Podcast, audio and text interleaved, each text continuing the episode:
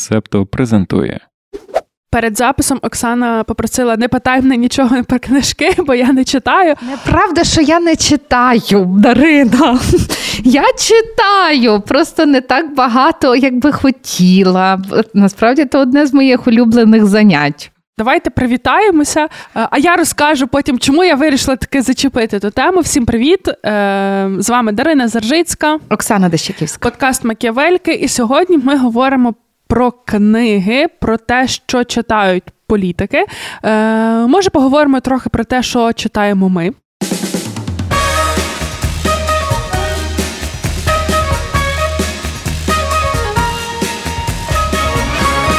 Я власне зачепилася за е, за ваш досвід, бо мені здається, що дуже важливо поширювати ідею. По-перше, що читати так, це важливо, але з іншого боку, е, мені здається, е, важливо і поширювати ідею того, що не читати це також нормально. Так, тобто я е, все-таки думаю, що ну в мене особисто були періоди, коли я не хотіла читати. У Мене прям серце почало стукати. Я думаю, боже, Дарина, зараз до чого ми договоримося? Я коли ну, вибач, я тебе тут переб'ю в тому місці. Е, Читати важливо, але я собі коли ми вибрали цей подкаст, я собі намагалася уявити. Е, Ми ми приділяємо звичці читання дуже багато місця. Це там є ціла купа програм популяризації читання, ціла купа популяризації тих, хто пишуть книги. Але я собі хотіла дуже уявити той момент, коли не всі люди були письмовими, коли читання не було дозволеним. Е, чи це означало? Показало, що тоді люди мали гірші навички критичного мислення. Ну, типу, як змінювався світ, коли люди не читали? А я тут про інше. Я просто е, мені здається, знаєте, що був період, коли книжкам не було альтернативи. Так що, тобто, читання це було єдиним способом отримувати інформацію. Зараз е, тут є різноманіття. Можна дивитися, можна слухати, можна читати.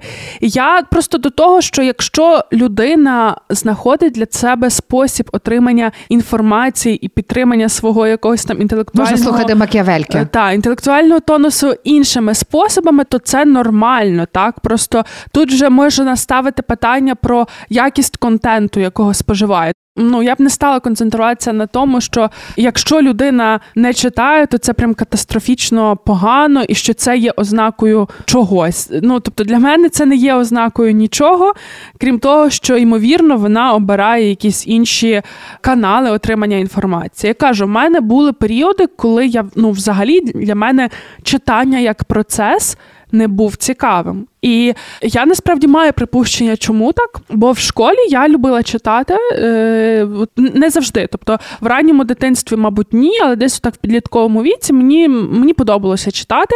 А потім я прям цю таку навичку отримувати задоволення від читання, так і навичку заглиблюватися в читання я втратила, і я це пов'язую з університетом, тому що на перших курсах, особливо десь мені здається, на другому курсі університету у нас була дуже перевантажена програма, яка вимагала того, щоб багато часу приділяти читанню. І часто це була література, яка тобі е, не подобається, яка тобі не зрозуміла, яку ти потім не розумієш, як і застосувати. так. І відповідно під таким навантаженням, коли просто читання перетворилося в щось таке механічне, е, я перестала отримувати від цього задоволення, і потім просто пройшли роки відновився якийсь жвавий інтерес. І якраз от цього року мені здається, що я прям читаю е, стільки, як не читала е, раніше, і це такий теж дуже особливий період. З одного боку, коли ми живемо посеред війни, так вже другий рік. А з іншого боку, це період, мені здається, якогось теж такого особливого розвитку складної видавничої справи. Тому що я десь навіть недавно в когось читала, не можу згадати де, але допис стосувався того, як тепер е, почали видавництва різні організації, які популяризують читання, літературу, книги, видавничу справу, як вони почали працювати навіть з блогерами. Uh-huh. Зараз в Україні розвивається сегмент таких книжкових блогерів та блогерок Зокрема, вже там є прям дуже багато телеграм-каналів. Я раніше читала буквально два, а нещодавно я натрапила на цілу добірку телеграм-каналів, які пишуть огляди, інформують про новинки.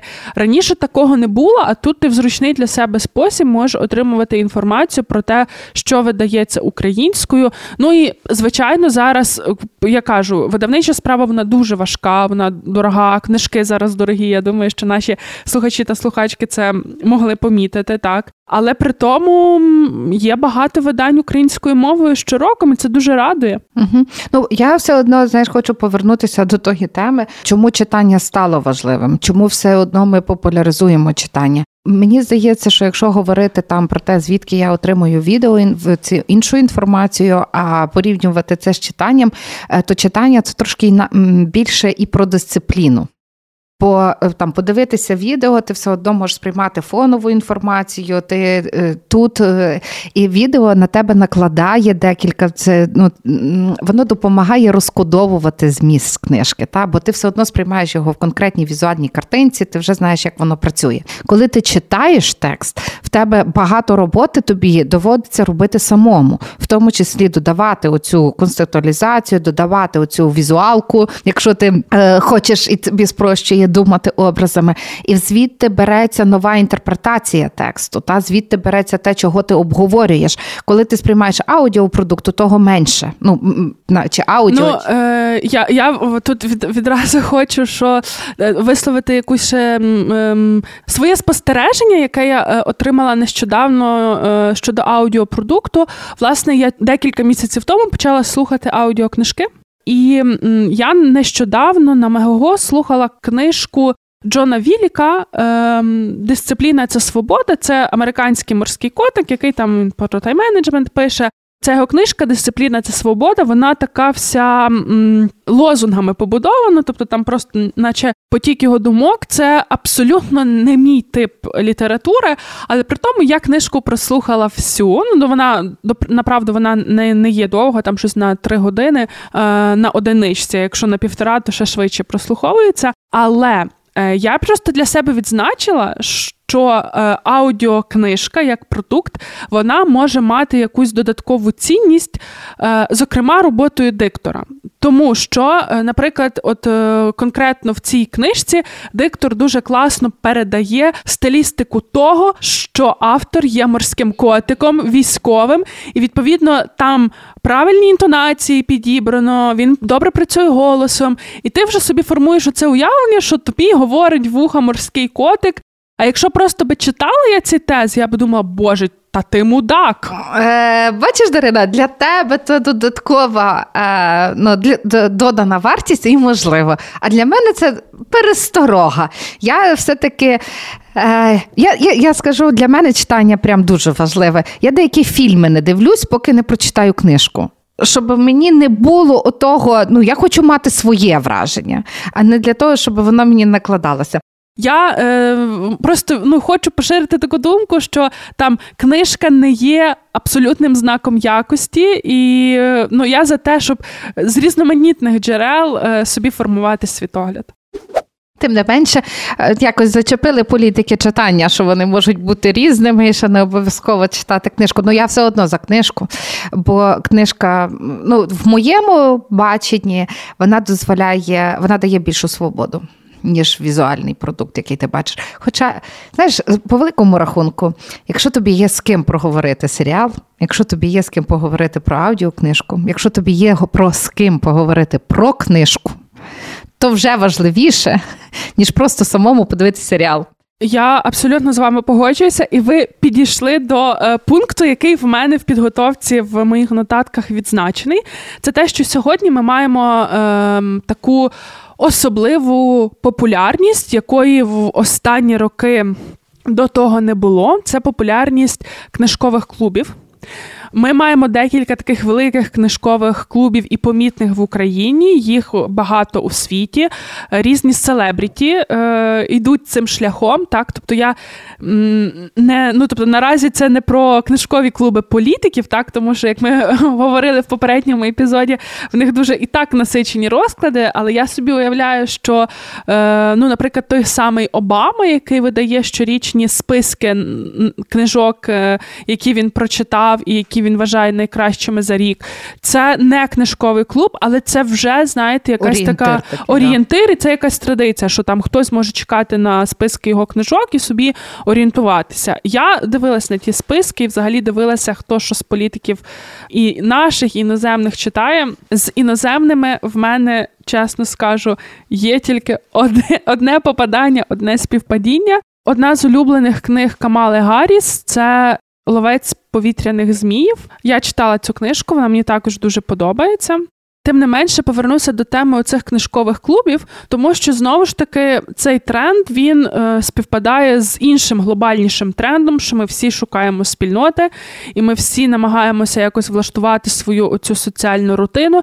І насправді це дуже корисний тренд навіть для такого суспільно-політичного життя, тому що, як ми говорили минулого разу, якщо люди не мають соціальної взаємодії, вони більш схильні залишитися вдома, включити якісь якихось пропагандистів і потім радикалізуватися. А книжкові клуби це може бути якоюсь такою рутиною, яка дозволяє тобі ставати частиною більшої спільноти. Я чесно скажу, я не є в жодному книжковому клубі, але е, наразі з того, що я бачу в Україні, от, е, наприклад. Е, Ема Антонюк, Яна Брензей, у них книжковий клуб Вовчиці. Я так розумію, що він такого більш пасивного характеру, цей книжковий клуб, там немає аж такої активної е, соціальної взаємодії, так, коли ти ти, ти там можеш писати коменти під стрімом. Але е, ну, суть в тому, що мені здається, отакі великі, ну зрозуміло, що коли в них багато людей е, підтримують оцей їхній рух, то якось організувати все так обговорення, аби там всі могли висловитися важко. Але при тому мені видається, що такі ініціативи, тим не менш, дуже важливі, тому що вони дають поштовх для того, аби виникали якісь такі суперлокальні історії. Там, наприклад, просто коли ти запрошуєш гостей до себе на вечерю, перед тим обговорив, що а давайте ми разом прочитаємо книжку і за вечерю її обговоримо. Ну це ж прикольно, це класно, це дуже така насичена взаємодія. Дякуємо, що ви з септо. Я знаю, що багато виникає книжкових клубів. Навіть є такі є офіси, де створюються книжкові клуби, де, де там люди це теж елемент і цієї корпоративної культури стає. Е, але Ну, мене насправді ось що цікавить. Там е, в кожного з нас буде свій робочий темп, в кожного буде свій темп читання, в тому числі. В кожного ну є є книжки, які можна проковтнути за дві години. Вони можуть здаватися великими. А є такі, що будеш читати 30 сторінок по півроку. І то теж питання ну, цих книжкових клубів це питання підготовки, готовності, всього іншого.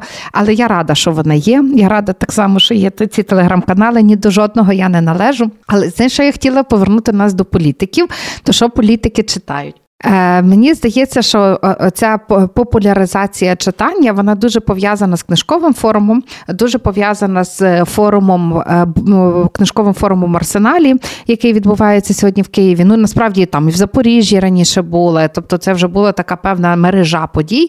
І кожного разу перед цією подією це привертає додаткову увагу, і це завжди є. З'являються ці рубрики, а що читають чи інші політики. І кожен кожнісінький раз, коли я там читаю це в якісь дайджести, а типу, що читають політики, е, в якийсь момент я розумію, що може вони того і не читають, бо як читали, то може якоїсь такої дурниці не робили, або ще чогось. Може, знаєш, це так стало модно мати книжку, прийти на той ярмарок, скажімо так, і це додаткова якась е, елемент, деталь свого іміджу, що ти вхопив там на цьому е, ярмарку. Але от щоб ти ну, типу, переконатися, хто що читає, то насправді достатньо складно. Але тим не менше, навіть те, що вон, те, що політики зголошують, що вони читають, воно теж багато дає е, уявлення і про них, і орієнтирів для людей, з якими вони працюють. Чи для виборців, та, з якими вони є. Обама робить це послідовно насправді, і це теж така чудова річ. Я не знаю більше політиків, хто робить це послідовно. В більшості випадків це робиться на запит і на запит ззовні, який ну, йде. Е, дивіться, я ще хотіла а, сказати, що знаю одного бляха. Ярослав Юрчишин. Постійно в кінці року він робить підсумки, що він прочитав, так і рекомендує книжки. Ну, бачите, молодець. Я. Е... Ви сказали, згадали про арсенали. Цьогоріч е, він проходив в часі війни книжковий арсенал у Києві, і е, перше подружжя відвідувало е, арсенал. І були такі матеріали, які дозволяли відслідкувати так само, зокрема, зміну ставлення перших людей країни, так до того, як вони висловлюються про книги, про е, читання, як вони це комунікують. І знову ж таки, мені здається, що це відповідає тому тренду, що я казала, е, що в нас взагалі наш е, такий читацький книжковий ринок він стає наповненішим і перші особи держави розуміють, що вони так само мають комунікувати відповідно, і це не означає, що там зараз вони читають більше ніж читали два роки тому. Але мені здається, знаєте, що два роки тому могло бути не настільки явно, чому важливо розповідати про те, там які книги вони нехай не читають, але хоча б е, купують. І були матеріали за результатами книжкового арсеналу, де згадувалось про те, що там перший арсенал, на який Зеленський прийшов в статусі офісі президента. Це було відразу після його обрання, і він там купив Кобзар і Конституцію України. І це ну так, з одного боку, це дуже важливі книги, а з іншого боку, вони десь, мабуть, демонстрували те, що він не до кінця вникнув в те, що відбувається. На наступ... Або блін, до сих пір в нього цього не було. Так, теж як варіант. До речі, про я знайшла замітку про те, е, що він ем, читав до е, того, як пішов в політику.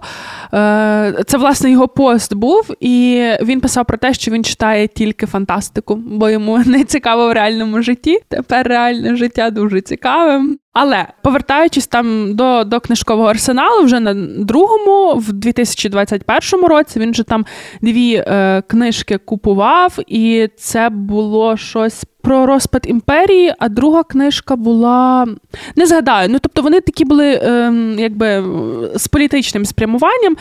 І цьогоріч е, вже не не просто там він відповів на питання журналістів, так а спершу журналісти опитували продавців на місцях, що там вони купили, а потім офіс президента дав перелік того, що купило перше подружжя. І я вважаю це дуже класною практикою. Причому там ще й хороші книжки. Максим Яковлів, теорії змови, як не стати конспірологом. Про сон книжка, книжки з історії. Я вважаю дуже хороша добірка. Ще з тих політиків наших українських, які дуже часто висвітлюють в себе в соціальних мережах е, книжки, це Дмитро Кулеба. І він якраз теж е, чи тому його просили про добірку рекомендацій. Він робив таку добірку, і в себе в інстаграмі він пише про е, книги, які він прочитав сам і рекомендує читати іншим. Він каже, що читання це дуже важлива складова його життя. В добірці для читому за 2020 рік він здебільшого це була така професійна література, яка дозволяє розуміти так його сферу міжнародних відносин. Але е, в мене з ним також є попадання. Це книжка Шпигун і зрадник. І е, якщо ви любите нонфікшн, шукаєте якусь таку захоплюючу історію, то я так само можу її дуже сильно порекомендувати. Це історія про те, як е, британська служба Мі 6 вербувала шпигуна серед радянських дипломатів.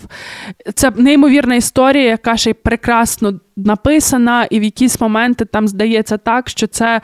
Нереальна історія, що це вигадка, і мені би прям дуже хотілося навіть подивитися екранізацію прям конкретної е, роботи цього автора Макінтайра. Підписуйтесь, лайкайте, залишайте зірочки та коментуйте. Я коли дивилася там, ніби що що політики читають, і як вони як вони читають, для них це все-таки один з способів, е, по-перше, е, працювати, бо вони теж мають ну, типу, бути в курсі, це дізнатися більше, шукати якісь нові можливості. А з другого боку, це може бути така як справа дозвілля. Але коли дивишся, що оприлюднюють політики, то головною мірою це більше про все таки то про цю профорієнтованість, скажімо так, книжки, які засвідчують та професіоналізм, експертизу у певних справах, орієнтацію в тому, що відбувається в нинішньому публічному дискурсі з того чи іншого питання. І е, насправді е, у нас Порошенко теж дуже часто робив, коли був вони теж робили з Мариною. Якраз відкрила добірку Порошенка. Що вони читають? Та за 2007 рік. Тут е, такі е, ніби головні новинки, які виходили в той рік, але я для себе відзначила тут книжку про українські мозаїки радянського періоду, і е, він це коментує так, що е, він рекомендує, хоча б переглянути це видання. Там зібрані фото монументальних мозаїк, які стали артефактами радянських часів. За словами Порошенка, це важливе свідчення епохи, яка відходить у небуття. І відзначила для себе, тому що наш мах Тіктоку Олег він має свій персональний проєкт, і він займається якраз дослідженням і відновленням мозаїк, зокрема на зупинках. Він багато пише на цю тематику, тому кому цікаво, ми можемо лишити ліночки, заходьте, читайте. Це теж дуже корисний контент. Е, ну, Зараз у Львові так само перебуває Іван Станіславський, е, фотограф з Маріуполя, який так само е, як частину свого життя присвятив збереженню мозаїки, теж має книгу з цього приводу. Мені здається, що це ну, типу, те, що Порошенко купив ще в 2007-му, це звернення 17-му. 17-му, вибач, що в 2017-му це активний дискурс з одного боку про переосмислення нашої історії є і, грубо кажучи, інтеграція в пам'ять совкового цього в совкового спадку. Та? Але ми пересмислюємо його, в тому числі як український, бо насправді багато е, Алла Горська, вона ж була художницею, яка зазнавала переслідувань, тим не менше була популяризована в певний спосіб в Совєтському Союзі. Порошенко досить часто робить насправді списки. Я от маю його, е, він який він друкував вже в і в 21-му, і в 22-му, але знову ж таки в переважно е, в переважній більшості випадків це на запит в відповідних е, або видавництв, або медіа. І тут цікаво, що є книги, які ну, пов'язані з ветеранами війни і видані ветеранами війни. Багато людей очікують, е, ну багато експертів вважають, що війна і закінчення війни призведе до спалаху ветеранської прози, ветеранської поезії, і це буде новий, е, це з одного боку спосіб реінтеграції ветеранів, проговорення там зцілення від е, травм, заданих війною. А з іншого боку, це буде і новий голос літературі, адже ну такої війни не було, і це буде нове нове світоглядне знання, скажімо так, та новий е, новий спосіб переусвідомити е, людину, людяність е, і багато наших ключових цінностей. Наприклад, я знаю, що величезний вплив на багатьох сучасних мислителів і філософів справила книжка Станіслава Асієва «Світлий шлях». Світлий шлях так тому що це те, що дає можливість. Ну, по-перше, з одного боку, воно розкриває весь жах і драматизм цієї ситуації, а з іншого боку, вона про людяність і про свободу, яку ти зберігаєш е, в тих умовах, які ну в яких здавалося б, неможливо вижити. І ну і в цьому сенсі, наприклад, е, Ігор Козловський не має прям книжок, але його досвід і от його відеоінтерв'ю, лекції, які сьогодні нам залишилися, мені здається, вони теж прекрасні. І от тут я з тобою погоджуся, як нема читати, можна дивитися і слухати. Десь влітку я читала книжку Сімка польського автора Зимовіта Щерика. І е, ця книжка Сімка це траса державного значення номер 7 І я спершу подумала, що це буде художній репортаж. Але ця книжка вона художня, і там про те, як журналіст він сідає в машину, їде. Потім там по дорозі до нього підсідає чувак в ем, костюмі відьмака, залишає там йому якісь свої наркотичні речовини, і потім в головного героя і оповідача в нього такі трошки галюнчики. Але це все відбувається на фоні того, що Росія вторгнулася в Україну в 2014 році, і відповідно в Польщі там є напруга, в них свої переживання, що на них Росія також нападе. І в цій книжці Росія нападає на Польщу. І з одного боку, вона так дуже моментами фантасмагорично описана, доведена до абсурдно ця книжка, але з іншого боку, там, де описується напад, насправді це трохи спойлер сюжету, але він не є ключовим. Е, і може навіть то добре, щоб люди розуміли, що в цій книжці може очікувати, тому що я цього не чекала. Я вам скажу, е, коли я читала оцей ці там вже кінець, мені здавалося, що я знову проживаю 24 лютого. Ну, Тобто вона настільки якось ну, описана плюс-мінус так, як як це багато людей проживали 24 лютого. Е, і відповідно, наші, я просто до чого це веду, що наші сьогоднішні умови життя вони дуже впливають на те, як ми яку літературу сприймаємо, як ми реагуємо, яку ми літературу обираємо. А ще пригадай, що як тільки почалася війна, насправді було дуже важко читати книжки багатьом людям, коли ти ну не міг, е, бо все-таки читання це той момент, який потребує зосередженості. А а тут ти не можеш е, ну, все навколо не про читання взагалі. І зараз, коли ну, типу, мені здається, що не так давно люди почали вертатися, навіть ті, які мали, вони почали вертатися до цих практик читацьких. Я думаю, що це добре. Я все одно я прихильниця того, що читання може працювати навіть вкупі з аудіокнигами, але читання важливе. І Важливо все-таки мати оцю навичку е, розуміння тексту. Я знаю, що скажу. Мені здається, я ми вже про то говорили. Зараз в нас немає е, можливостей проводити. Оцінку там, е, типу, що як наші діти вчаться, ми насправді не розуміємо обсягів освітніх втрат, які ми маємо в країні. Раніше це ми ж приєдналися до цього рейтингу Піза. Не пам'ятаєте? Є такий інструмент, який використовується в світі. Е, там є апробована, вона вже близько більше 20, можна й 30 років. Є апробована методика виявлення освітніх компетентностей дітей, що як які школи, які знання дають. І вона, власне, спрямована не на знання, бо я так говорю, але на компетенції. Наскільки діти виходять е, обізнаними в тій чи іншій сфері.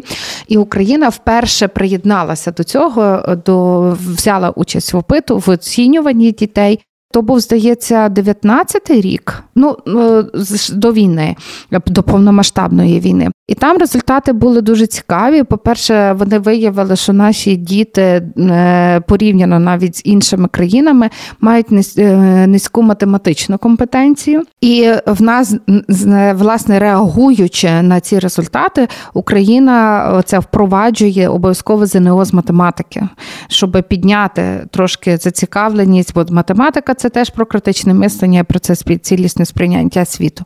Але я, як ем, і мама, в тому числі, Мушу сказати, що мені здається, що головна проблема цієї математичної компетенції не тільки не в самій математиці, це проблема з читанням.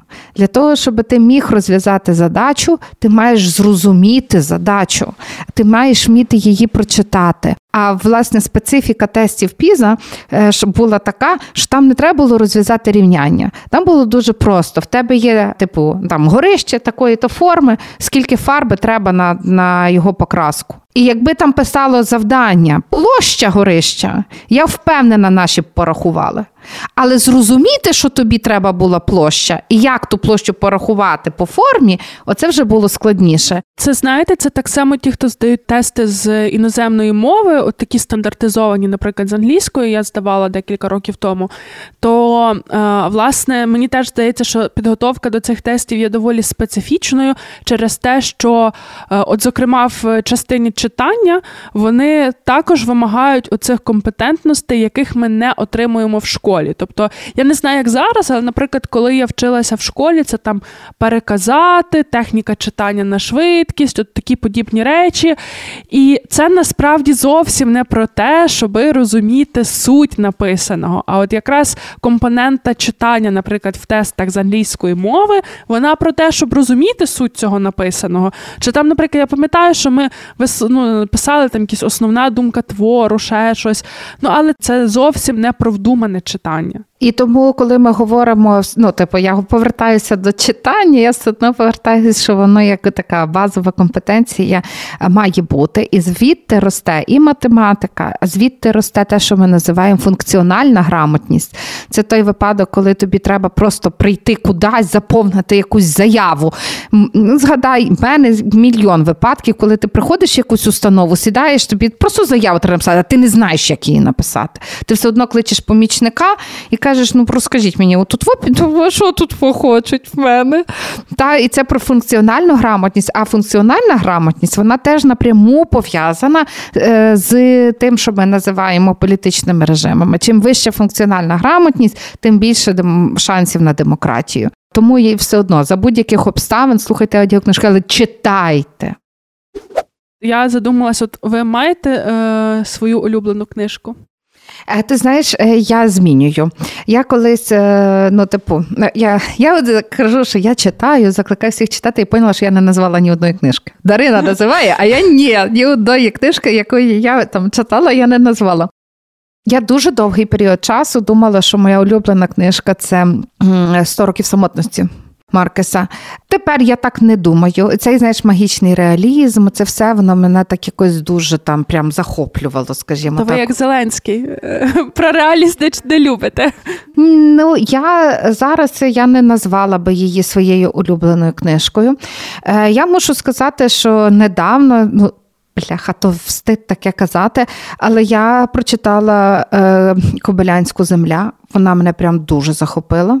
Ну, і оце той момент, коли я пробувала слухати аудіокнижку. Я прослухала три години і поняла, що я нічого не зрозуміла. І я сказала, давайте вертайте мене в мою реальність, де моя паперова книжечка. І я прям в захваті. От зараз вона справила на мене то просто велетенське враження. Я думаю, що от якийсь такий критерій, який я для себе виставляю, е, що я можу назвати там улюбленою чи однією з улюблених книжок, це книжка, яку хочеться перечитати. Таких в мене не є дуже багато. Тобто є, наприклад, ті, які я читаю з е, стікерами, що я відразу собі залишаю нотатки, бо я розумію, що я десь це використаю в роботі. Бо знаєте, робота в створенні контенту, вона така, що ти в якийсь момент можеш будь-що там використати. Але в мене є книжка, яка зовсім неочікувано стала для мене такою, яку я хочу перечитувати, і то соромно зізнатися, але декілька років тому я її купила, е, пошкодувала гроші, щоб купити в оригіналі, а вона була на дуже величезній знижці російською мовою. І я щось за гривень 60 її купила в Чорну п'ятницю російською, а потім таки купила в оригіналі. Е, це книжка е, Нори Ефрон, яка називається I Feel Bad About My Neck. Це збірка таких коротких нарисів, есеїв. на теми, які є, е, вона, знаєте, вона так накручує. Спочатку тобі дуже смішно, бо там все починається е, історію про сумку її подруги, і ти читаєш, і ти не можеш не сміятися. Потім вона там і згадує і про Біла Клінтона, і про свою роботу, як вона працювала, по-моєму, в кулінарному відділі Times, е, і про те, як вона там знову поверталася до Нью-Йорка з Вашингтона, а потім там історії про про хворобу її подруги, і, і тобі вже стає дуже сумно. І це насправді такий спектр емоцій, які е, дуже багато людей відчувають протягом свого життя. І вона в це в такій майстерній формі описує. Але я стільки всього не говорила. Нора Ефрон, вона довгий час працювала журналісткою, і вона сценаристка. І я думаю, що ви, наші дорогі слухачі та слухачки, могли бачити не один фільм, знятий за її сценарієм. Зокрема, ті, що не сплять у Сіетлі, зокрема, вам лист. Тобто ромкоми 90-х, початку 2000-х, це за її сценаріями. Джулі і Джулія це теж фільм за її сценарієм. Тобто дуже багато таких класних, теплих фільмів. Е, вона була причетна до її створення, але в неї так само дуже цікава історія її життя, бо е, вона одружилася. По-моєму, її чоловік був. Чи то він був політиком, чи то він був політичним оглядачем, але суть в тому, що вона заради нього приїхала з Нью-Йорка в Вашингтон, і він їй зрадив з дружиною, здається, британського посла. Угу. Зрадив, коли вона була вагітна другою дитиною. І от вона е, після того, як це дізналася, вона повернулася е, вагітною з малою дитиною до Нью-Йорка і вже там так і жила. І про е, цю свою життєву історію вона також написала роман, який екранізували, і там в головній ролі знімається Меріл Стріп. Здається, він називається Heartburn, якось так. От Тому е, дуже цікава жінка, в якої, крім того, що вона е, знає про сенси, в неї ще дуже цікавий її такий письменницький стиль. А оскільки я працюю з текстами, то мені е, теж важливо, щоб я е, ну, мала оцю надивленість і могла в когось щось вчитися. І в, її письмо є саме таким. От, Але е, я ще про. Е, про письмо. От ви просто згадували про ветеранів і про те, що нас очікує такий, е, можливо, нас очікує бум ветеранської прози, ветеранських поезій. Тому що одна з пункт з функцій письма це психотерапевтична е, і відновлююча, то я можу, точніше, не те, що можу, мушу порекомендувати послухати інший подкаст від Септомедіа Немали дівки клопоту. Знайти в них був епізод, е, експеримент, який стосувався техніки ранкових сторінок Morning Pages е, від Джулії Кемерон, і там дівчата розбирали, власне, що це для чого і що це нам може дати. Це ну мені здається, що така корисна інформація для дуже багатьох з нас. Тепер знаєш, що ще дуже хочеться. Ми то ми насправді згадали з тобою художні книжки, але ж є ще щось, що ми читаємо про політику. Так, я якраз хотіла вас запитати, що читати, щоб розуміти політику. Ой, мене це питають кожного дня, буквально там мої студенти, в тому числі і колеги. Ну я мушу сказати, мені важко насправді сказати, бо те, що я знаю, то не є справа одної книжки. І там і то не є справа там чи одного медіа якогось. Та? Це питання, е, яке постійного бути в цьому контексті, щось там постійно читати, постійно дивитися, в тому числі новини. А головне багато до чого повертатись і знову ж таки проговорювати, бо, бо важливо проговорювати, важливо розуміти, що це не тільки там ти прочитала твоє знання, а як це зрозуміли інші, можливо, там є щось інше. Е, Я можу назвати декілька таких книжок. Мушу загуглити автора. Давайте. Ну, у мене так само. Я не не маю відповіді на питання, що читати, щоб е, розумітися в політиці. Я можу сказати, читайте або слухайте ранкове допіо, тоді ви точно будете в курсі світових контекстів, не просто подій, не просто новин, а такого глибшого е, розуміння того, що відбувається і в що це може перерости. Е, Власне, так, можете слухати, можете читати такий лонгрід на 10-15 хвилин. От я зранку. дуже вдячна, що можна читати якщо чесно. А бачите, в нас нещодавно е, один пан з нашої спільноти написав е, в чаті: а на що я буду читати? Дарина ж все не читала. От, Тому то, то кому як, кому як зручно, але тут пропонуємо дійсно варіанти. В мене от з такої якоїсь класики, бо я все-таки вчилась на політології, то я багато книжок прочитала про політику. То в мене з е, класики політичної філософії, так, е, книжка, взагалі роботи, які я вважаю, дуже на мене повпливали. Але це не означає, що ці книги дозволять розуміти політику. Тут просто йдеться про якісь мої погляди. Я велика прихильниця Джона Стюарта Міла, і як ми знаємо зараз, що є багато досліджень, які показують, що насправді він це все писав не сам, що він писав з Геррі Тейлор. Тому можемо можу говорити, що я прихильниця їхніх ідей, і е, якийсь мій такий лібералізм, уявлення про права і свободи людини вони сформувалися, зокрема, під впливом його доробків. Е, ну, взагалі, все одно важливо читати таких, як Аристотель, Платон полюбем, і воно насправді дуже легке чтиво. Е, з того, що допомагає, мені дуже заходив свого часу Даглас Норт е, інституції та інституційна зміна, бо він пояснює і показує про те, що насправді мало змінити інституції. Треба працювати набагато більше, і демократію просто так не насадиш. Так само, як не не, не спрацюють просто зміна правил. Та треба тут глибшої роботи. І відповідно його книжка вже в співавторстві співавторстві. Насилля та суспільні порядки. Я ще дуже це власне, яку я хотіла саму першу сказати: вузький коридор держави, суспільства і доля свободи. Її авторами є Джеймс Робінсон і Дарон Аджемоглу.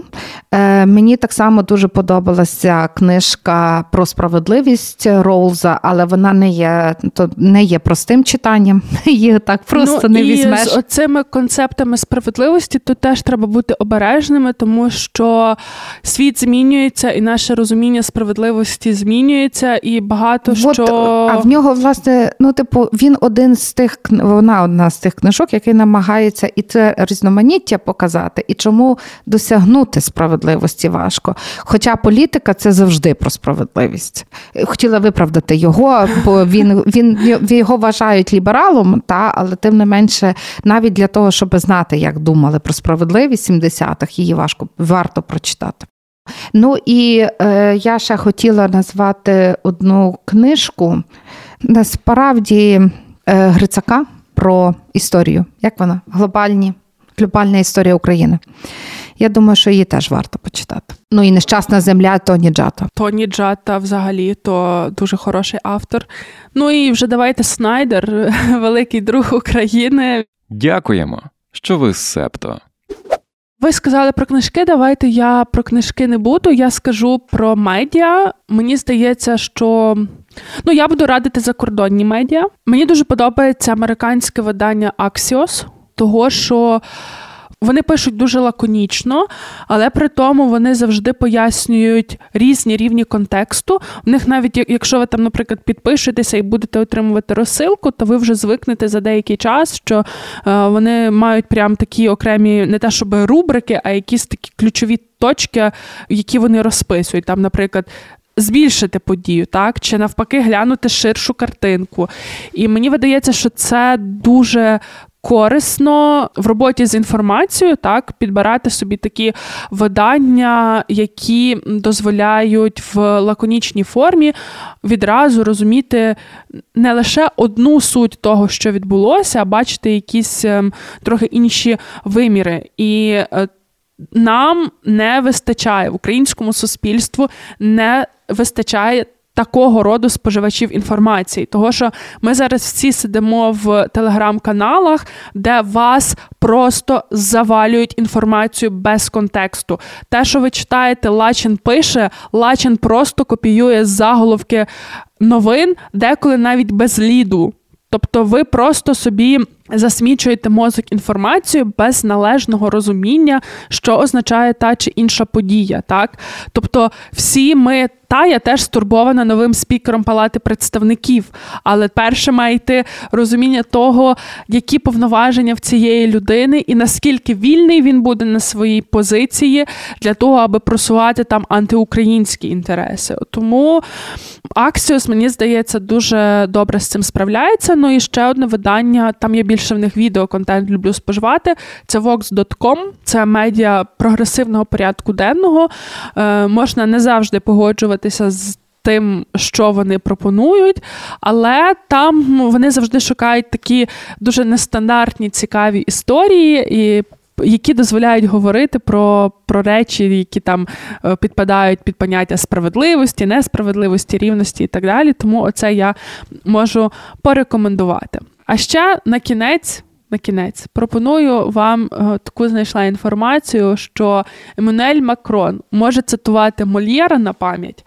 Трюдо читав майже всього Стівена Кінга. Я, до речі, не читала жодної книжки Кінга, але стільки схвальних відгуків е, чула, що планую щось почитати. А що ви читали? То було дуже давно, я не пам'ятаю, але я пам'ятаю чітко, що там було про вокзал. Ну, але щось страшне, бо в нього є страшне і не страшне. Страшне. Страшне. Ну, я би почала з чогось не страшного, а там далі як піде. І я ще з того такого дуже популярного, та я не читала Террі Пратчета, але мені було би дуже цікаво. І Я я купила, але не читала. Ну, Я я от е, планую, що може в 2024 році я візьмуся за Пратчета і Кінга. Але ще так само скажу, що є наші колеги, подкаст простими словами. Вони брали інтерв'ю в Олени Зеленської, і в цьому інтерв'ю вони якраз теж розпитували про книги. І мені взагалі той випуск сподобався, і там е, багато. Ну, вона говорила про те, що там, наприклад, е, якби треба було збирати тривожну валізу, то дітям вона би взяла, здається, Тореодорів з Васюківки. Також відзначала володаря перснів, що це такий всесвіт, ну який надовго і може затягувати. Е, і ще вона згадувала книжки дофамінове покоління і Фелікс Австрія. І от після того інтерв'ю я теж собі запланувала, що Фелікс Австрія я би прочитала. Е, і взагалі рекомендую той випуск, бо от навіть те, що стосувалося книжок, вона так про них сказала, знаєте, що відразу зрозуміла, що вона їх читала. без Ну тобто, що це не просто названі е, книжки. Та й таке. То будьте здорові, слухачі та слухачки. Па-па. Па-па.